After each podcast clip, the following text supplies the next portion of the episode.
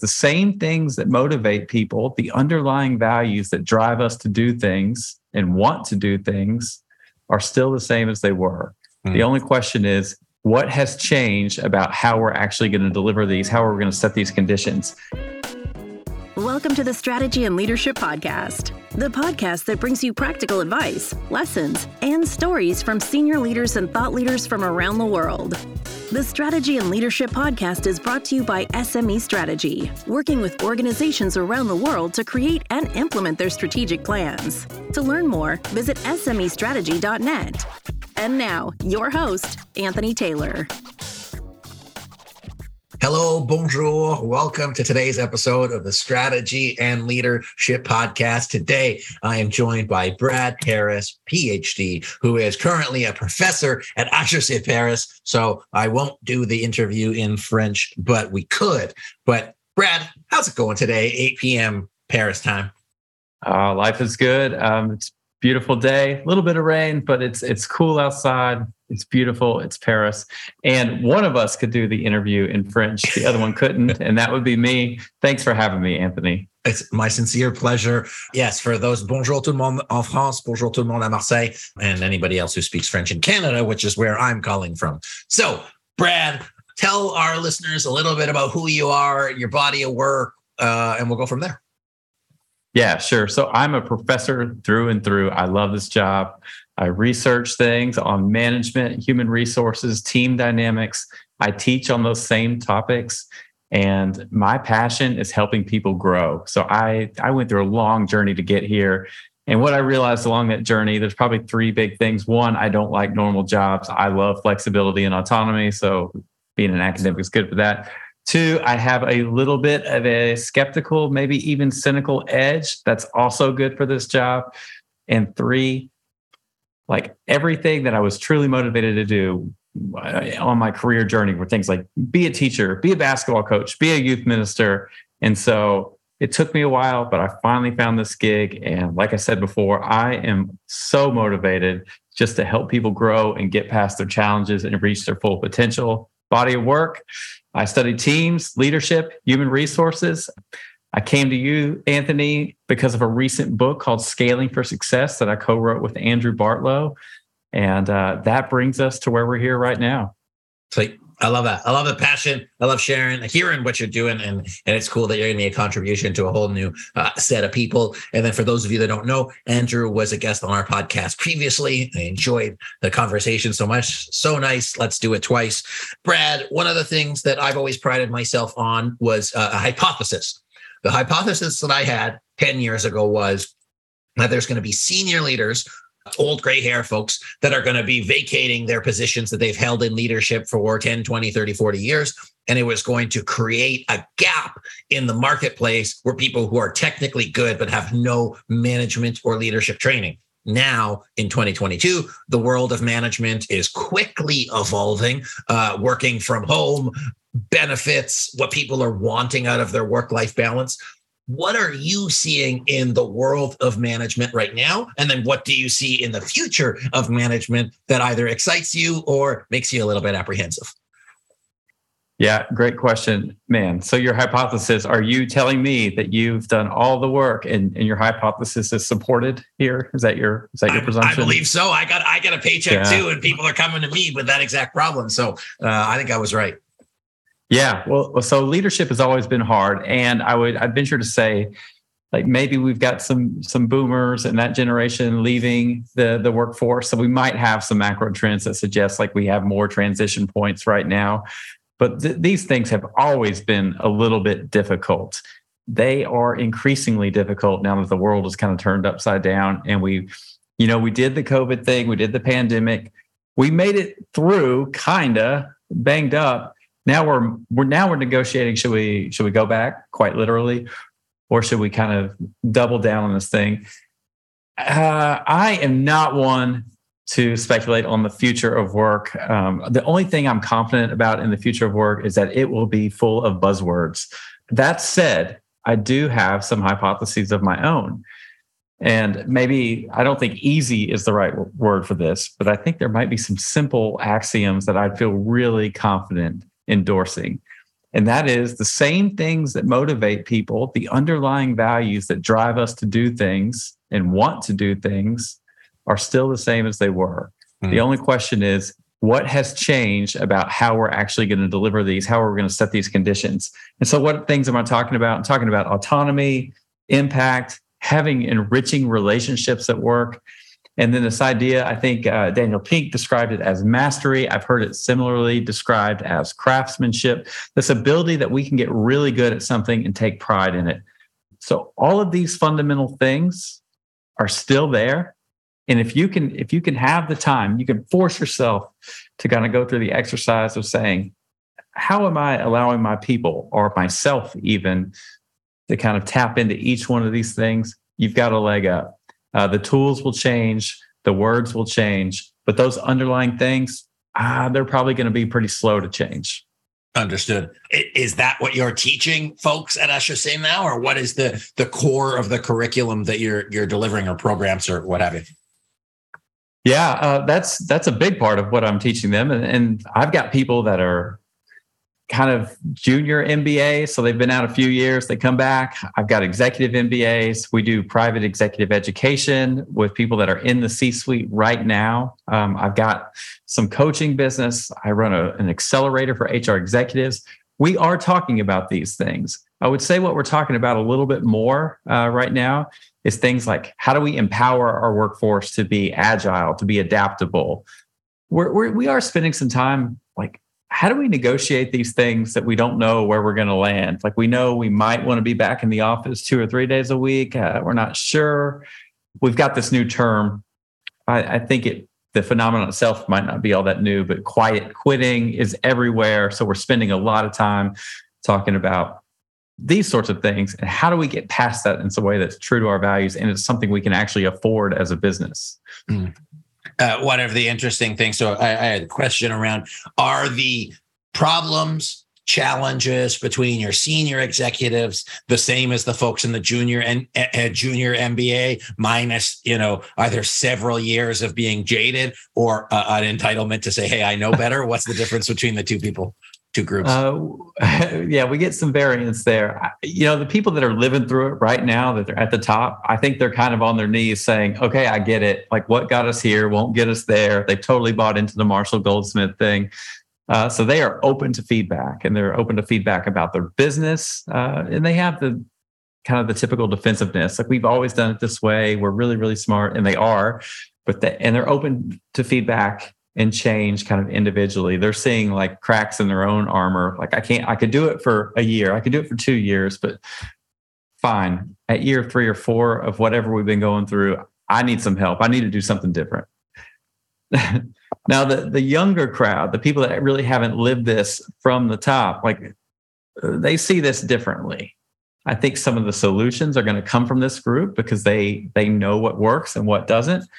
Um, but the big, we spend a lot of time, or I spend a lot of time trying to build up some empathy. Like, you know, it may look like your CEO is sort of a moron, but they're probably not. They're probably wrestling with some really difficult issues here. And Anthony, you've you've written on this, you've talked about it a lot. Like, how do we get things like people, strategy, and culture all aligned and on the same page after everything just got jumbled up? Like, this is really, really difficult. So I guess for the younger group, the more junior group, the unseasoned group, I'm spending a lot of time trying to get them actually in a seat where they can kind of feel this, have some empathy for it, and realize, holy crap, this is really, really hard.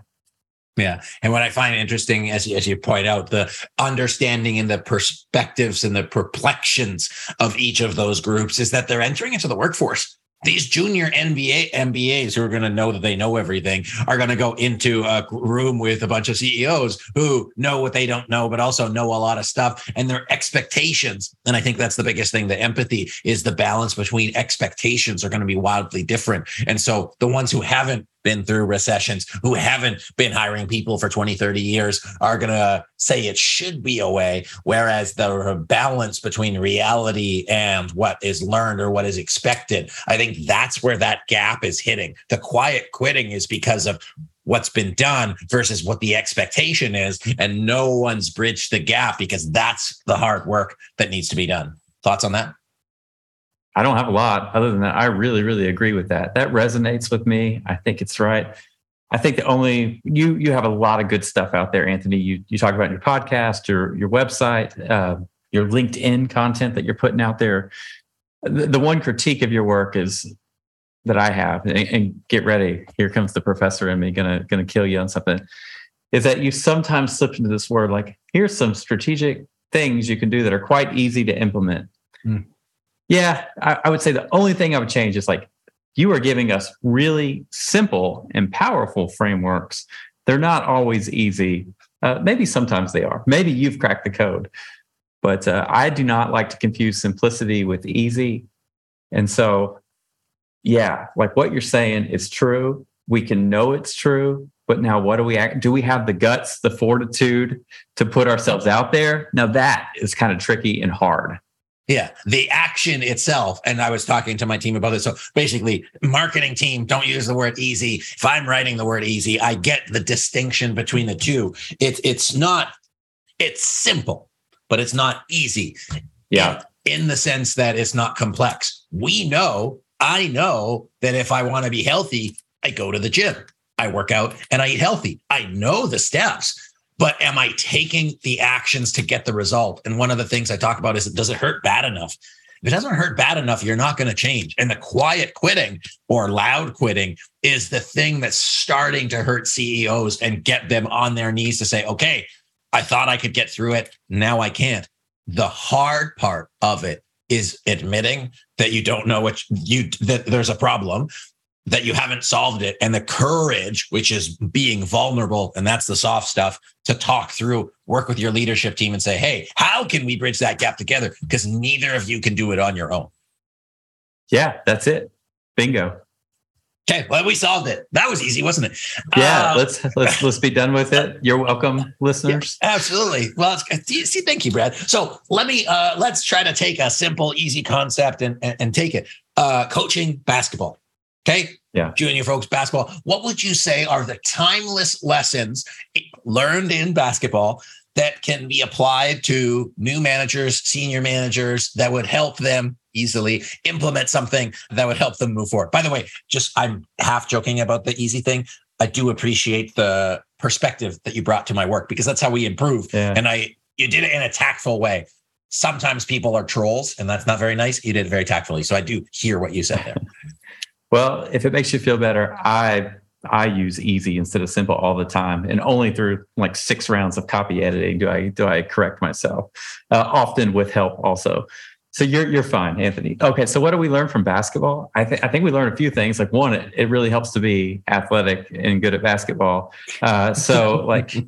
From an HR, I'm an HR guy, and I study things like selection and statistical reliability and, and predictive validity. So, yeah, intelligence, your horsepower really makes a difference. I suspect that's not going to be the biggest needle mover on our conversation. Two, hard work is just the ticket to the dance. Like, you gotta you gotta figure out what you need to work on. You got to work on the things you're not good at, and you got to work on the things that really make a difference. And, and as simple as that sounds, as easy as that sounds, it's actually not. It's it's quite hard to have some prioritization and to realize I can't just glide through this thing. What else do we learn? I would basketball. That is a critical team sport. You got to have everybody working together on the same page here, and and that means having some critical conversations. That means people are compromising, and that means people are laying themselves out there. And if you're a coach of a team where you've got people that are sacrificing all the time, that's great. You better make sure that your rewards, your recognition, and these sorts of things are all in place to keep those people taking the charges, diving out of bounds, all that stuff, feeding the rock to your star, keeping those people uh, kind of on board. So that's sort of my take at the at the team level. And I guess we could break it down even more if we wanted to. But how about how about you take this conversation in our next step, and I'll follow. Hey, Anthony here. One of the things I don't talk too much about on the podcast is what we do at SME Strategy. So I wanted to let you know that if you and your team are thinking about getting together, you know, this winter or even in the new year for strategic planning, that we'd be happy to have a conversation to see how we might be able to help your team walk through the strategic planning process and make sure that your people, your strategy, your culture are on the same page. One of the most exciting parts about the work that we do is being able to lead people through a proven process to help them get to where they want to go. If you're interested about that process, our video about it on YouTube just hit over a million views. So be sure to check that out. Let us know what you think. Uh, but most importantly, I wanted to let you know that if you are looking for somebody to partner with your team to support everybody in getting aligned, moving forward towards a clear set of goals and objectives, and really making sure that you have the foundations for that next stage of growth, that we can partner with you to do that. Whether that's through an offsite strategic planning session or, you know, follow-up support services to keep you accountable, to help your team grow and develop, or really to lead a full transformation. So if you're interested, check out smestrategy.net. You can check out our about page, our services page. It'll tell you more about how we do things. And I'd be happy to have a conversation with you to see if we're a good fit to help. Thanks so much. I appreciate you listening to the podcast. And now let's get back into the episode. Okay. Well, I, I, like it. I like teaching in metaphors. I find it's a way for people to get it. And, you know, you just can't have your point guard take it coast to coast on every play. It's not going to work. You need to make sure that everything moves and there's a flow around the team. And the other uh, metaphor that I used recently was if, in the context of creating a strategic plan for 2025, and you're nine months into it, you're one quarter through the dance. There's a lot of ways that you can make adjustments coming out of here to react to quiet quitting or whatever yeah. the environment is around your people. So it's not, the game's not over. And it's about having that mentality, like, hey, having a coach, being a coach to rally and say, okay, great. Like maybe we got our butts handed to ourselves in that first quarter in the past nine months. You know, what are we going to do to finish out the first half or the next, you know, three months? So what would you say to people who are rallying into that next kind of nine months of work, what would you want them to think about? What would you want them to consider? What would you want them to reflect on? Yeah, for for leaders that have been going through whatever we're going through right now, like my first thing when I when I do some coaching is like, okay, let's take stock of what went well and what got you here. Like the whole point, my, one of my big things anyway, is like what got you here won't get you there, but you know what got you here did get you here. And so let's take a moment to affirm ourselves uh, you said something that that really struck that really rang true to me. Probably my my biggest hobby individually is running. It's a very solitary thing, but I, I and I love collecting these old Nike vintage running posters. And one of them has this tagline, and it's, it's still around. It's called "There is no finish line," and that that's sort of that that's kind of where I try to push people. Like we're we're playing a really really long game here, and for all the metaphors we can use from basketball or any other sport, there are some differences. Like one, we we don't really know when the game ends. We don't know when we're going to lose or win. Another big one is sports are quite easy because you know who the enemy is. I think we're kind of walking around here asking like, what is this quiet quitting thing? What why are people not engaged? Like when mm. is this mm. great reset or resignation going to actually end? You know, is unemployment high or low? Like how do I interpret this data? You know. So to me, it's all about affirming that you are good enough. Two, like ratcheting back and saying, hey, you know what? We got to pace ourselves here. And then three, again, giving ourselves a mindset of we're really going to take time and we're going to learn. And this is where, like, I think Andrew and I are on the same page. He's my co author and, and partner with People Leader Accelerator. Sometimes you got to slow down to go fast. And so you got to know your priorities.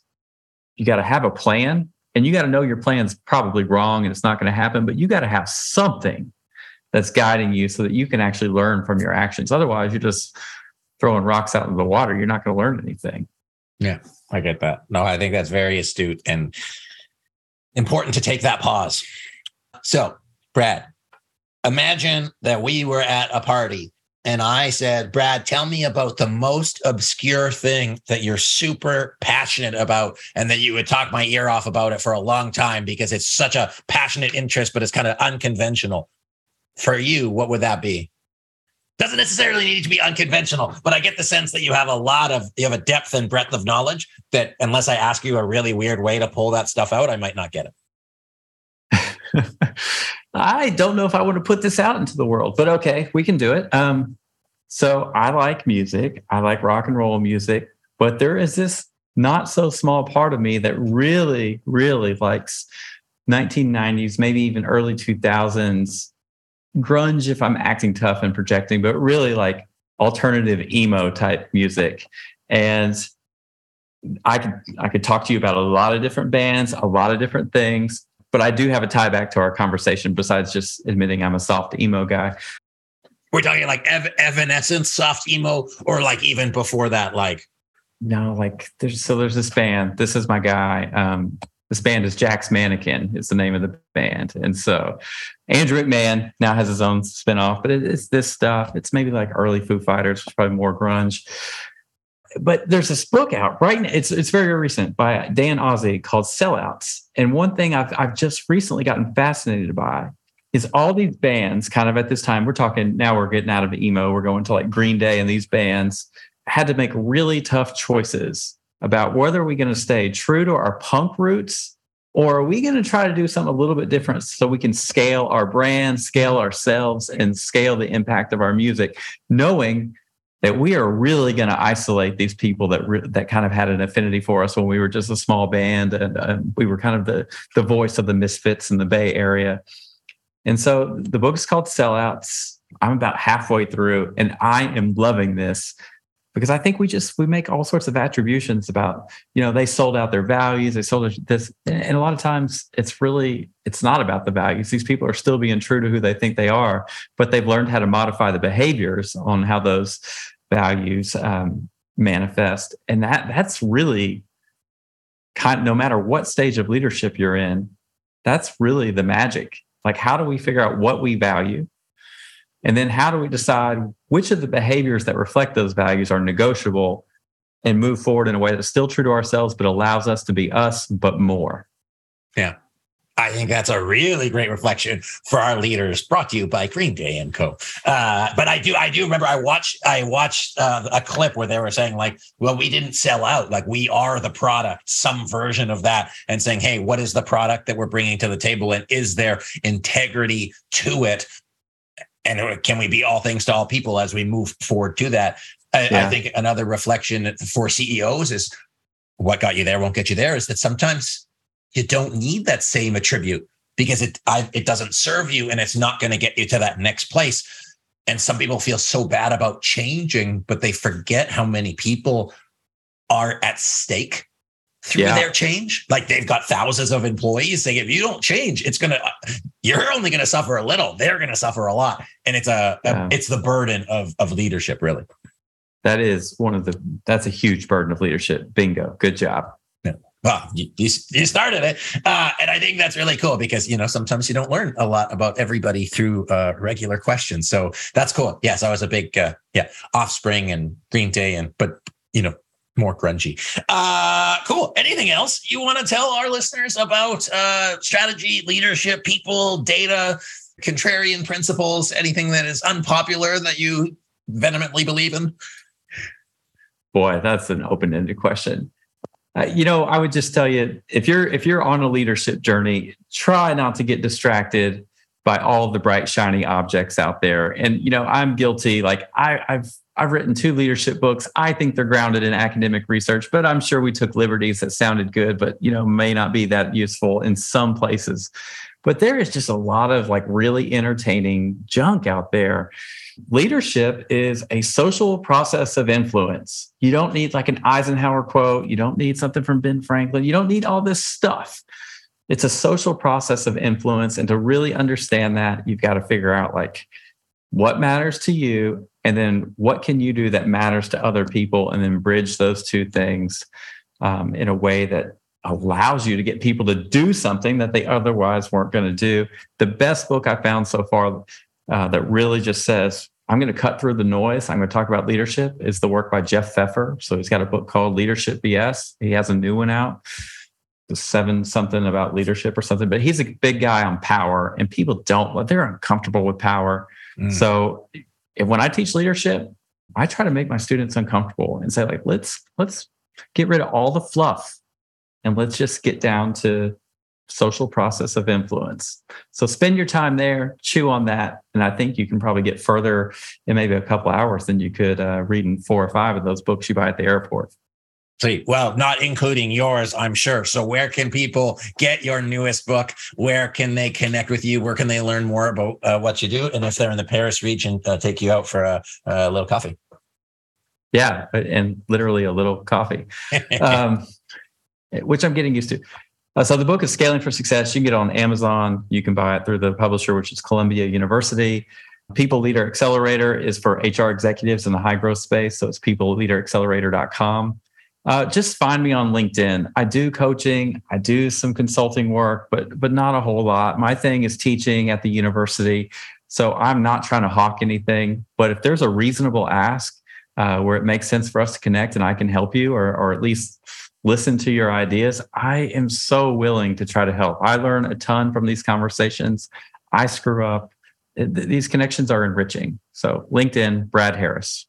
Awesome. Brad, it's been a pleasure. Thanks for the time today. Thank you.